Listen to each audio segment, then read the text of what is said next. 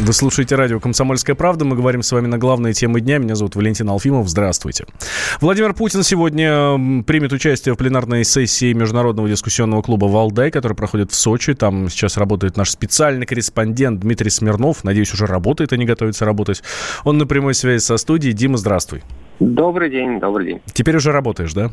Ну вот буквально с минуты на минуту должна начаться первая двусторонняя встреча. Владимир Путин пообщается с президентом Азербайджана Ильхамом Алиевым, и это вот будет как раз старт рабочего дня здесь, высоко в горах. Кроме Ильхама Алиева, какие встречи еще сегодня у Владимира Владимировича? И чем все закончится тогда?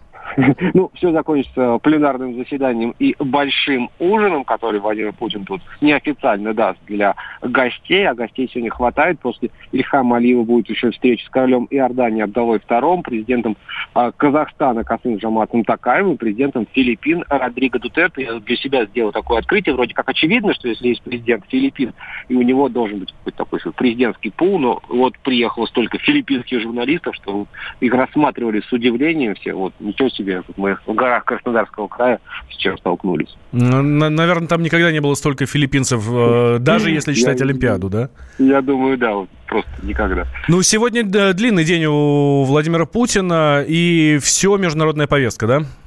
Ну, в общем, да, впервые такое на Валдае, впервые столько президентов, и три президента плюс один король, ну, включая Владимира Путина четвертый, да, то есть какой-то такой роман Дюма мы сейчас описали практически название.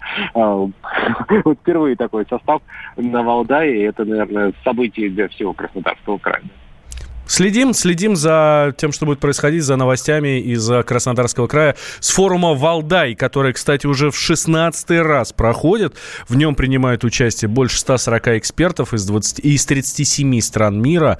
А главная тема – это «Заря Востока» и мировое политическое устройство. А «Валдай» – это собрание экспертов, а, которые специализируются в изучении внешней и внутренней, э, внутренней политики России. Клуб этот был создан еще в сентябре 2004 года.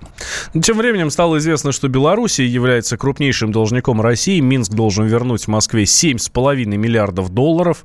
И вот доцент кафедры политической теории МГИМО Кирилл Коктор считает, что этот долг может стать поводом для политического сближения двух стран. Белоруссия уже начинает искать способы, чтобы уменьшить сумму возврата, рассказал Коктыш.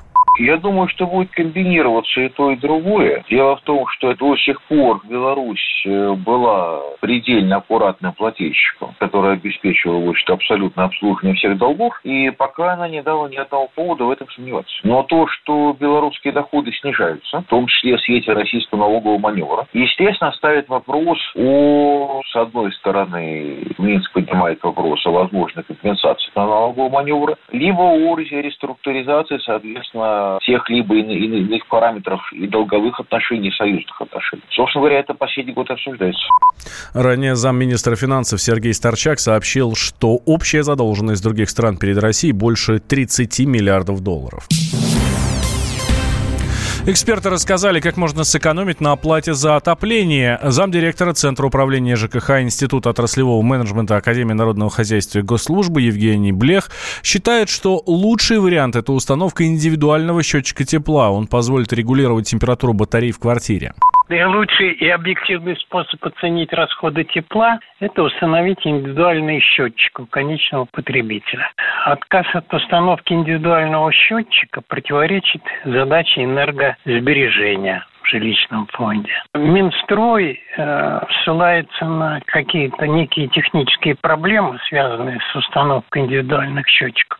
Но мне представляется эта проблема надуманная. Некоторые предлагают, учитывая сложности технические, предлагают, значит, давайте мы какой-нибудь минимальный объем тепла установим, чтобы за него платили даже те, кто не, не проживает, допустим, в квартире, поскольку это надо на поддержание. Но это мне очень сильно напоминает формулу «топи или плати».